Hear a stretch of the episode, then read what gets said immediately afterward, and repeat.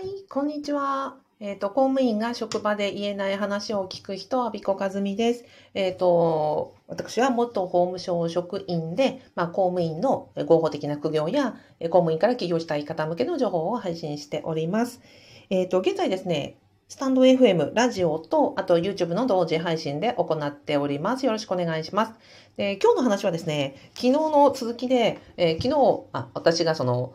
アビコカズミの副業不動産ゼミというのをやっておりますと。で、先月、あ初めて買った、あの、投資用物件で、あ、花ちゃん、こんにちは。ありがとうございます。投資用物件で、えっ、と、のリフォームとか清掃作業をしていたところ、えー、どうも不法侵入者が昨日入り、昨日これから警察、現場を確認してきますというところで 配信終わったところでした。で本当にたくさんの方からですね、大丈夫かとか、あの、頑張ってとか、あの、いうコメントもね、たくさんいただきまして、本当はどうもありがとうございました。もう本当昨日テンパってましたね。で、まあ今日、今日も引き続きテンパってはいるのですが、えっと、今日、の配信内容は、まあ、その後の続きをお話しします。で、この放送を聞いていただきますと、まあ、えっ、ー、と、警察に相談するってことはなかなかないと思うのですが、まあ、元法務省職員、まあ、刑事司法のですね、あの、一旦お人間になっていた人間から警察に相談するときの 3, 3つの方法というのがありますよということを、それからその起業をしたりとか副業するときに、まあ、いろんな初めてのトラブル、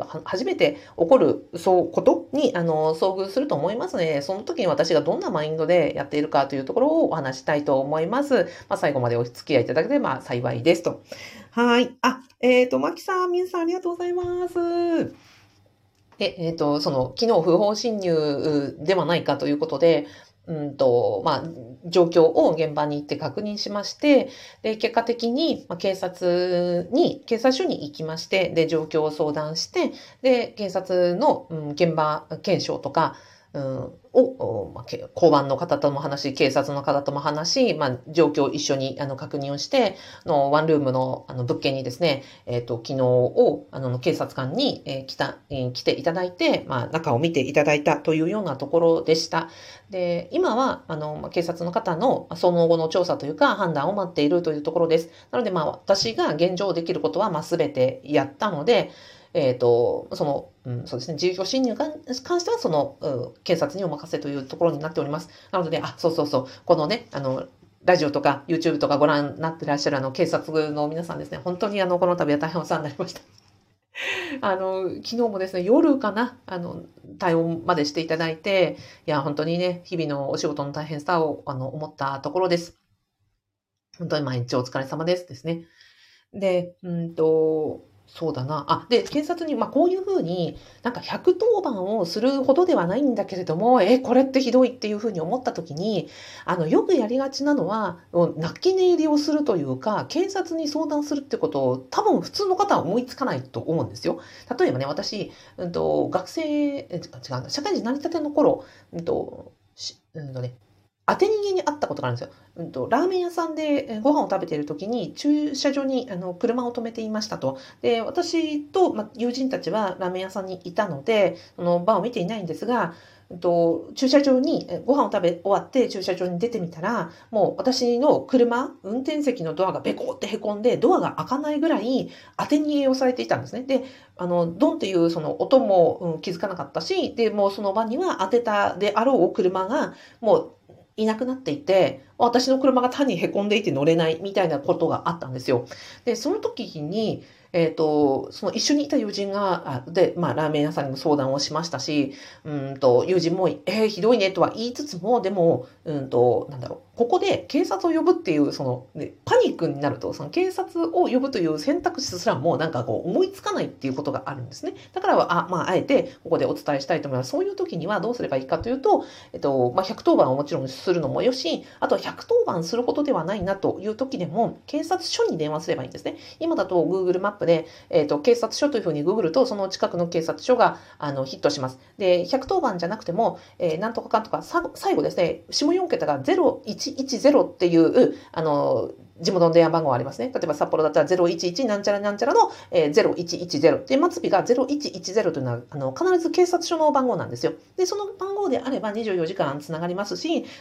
110番するほどじゃないんだけど、こういう時どうしたらいいんですかっていう、まあ、SOS が出せるのが、そんな番号がありますので、そういう番号を覚えておくと、え、これってなんか、あの、通報するものなの？これって犯罪なの？って、まあ、普通、普通の人はわかんないですよね。私は、まあ、今回その足跡がついたから、ね、あの、一応元ね、保護観察官ですから、あ、これ住居侵入じゃんって。で、あの、なんだ、思えましたけど、でも普通の人ってこれって犯罪要件に該当するなんて分かんないじゃないですか。でもなんかすごい怒った、すごい困って、え、こんなのひどいって思った時って大体犯罪なので、あの、それは、えー、110番もしくはそのさっき、末尾0110の警察に相談するというところをあのお勧めしたいと思います。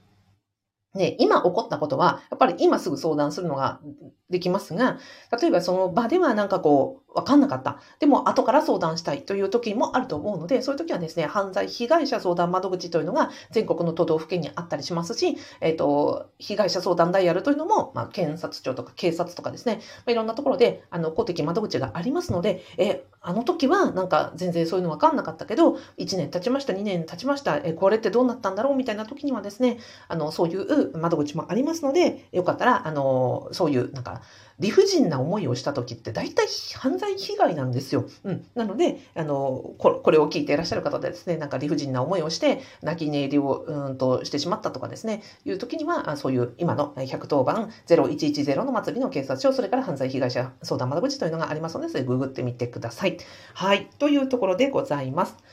で、うんと、はい。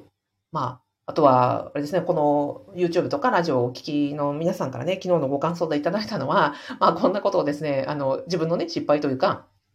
ミスを、まあ、配信できるのが、ま、すごいみたいなことをご感想いただきました。でもですね、副業したりとか、起業したりとか、要は生まれて初めて挑戦することって、大体トラブルとかうまくいくはずがないって私は思ってる派なので、まあ、トラブルはあるよね。ま自分ができないことは、もう、もう、それはなんかつきものっていうか、です。で、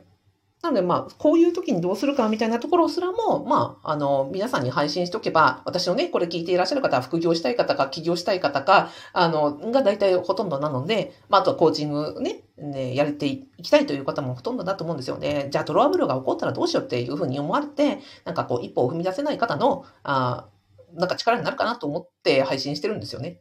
あ、アビコでもなんかミスそんなことするんだみたいな、おバカだなって思っていただけたら、何かの挑戦する、あの、肥やしにしていただければなとも思っているというのが実は私の、あの、本当に伝えたいことだったりします。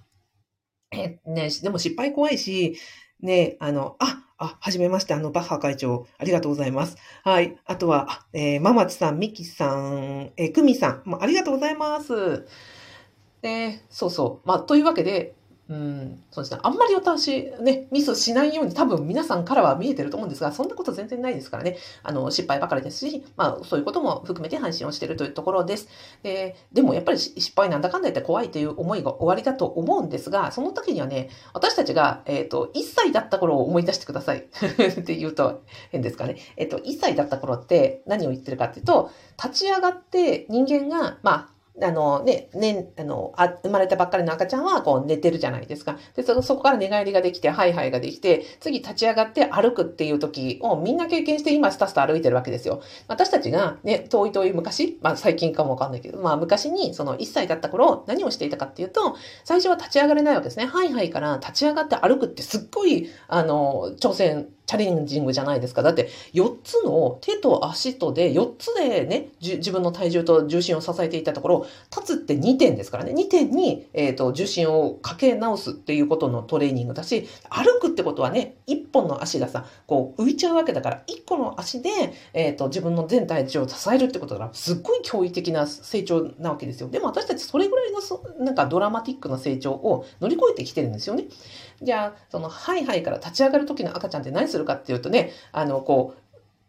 よいしょってまず立ち上がろうとするし、立ち上がって、なんか、なんか震えながらこう、なんか、よたよたしながら、2本足で立っている。でもそれってすぐうまくいかないから、ね、膝、足ついちゃったりとか、尻もついちゃったりとかするじゃないですか。でもその時になんか怖いからといって立ち上がらないっていう赤ちゃんっていないと思うんですね。だから私たちも、そうやってなんか人生初のチャレンジングなこと、えー、はいはいから立ち上がる、立ち上がるから歩くっていうことも挑戦していて、その時には必ずみんな転んでいて、多分何百回何千回って転びながら、私たちそうやってあの、はいはいから、えー立ち上がり、えー、立ち上がったところから歩いていってるはずなんですよね。だから、企業とか、うん、副業って絶対この、うん、人生で初めてやることだから、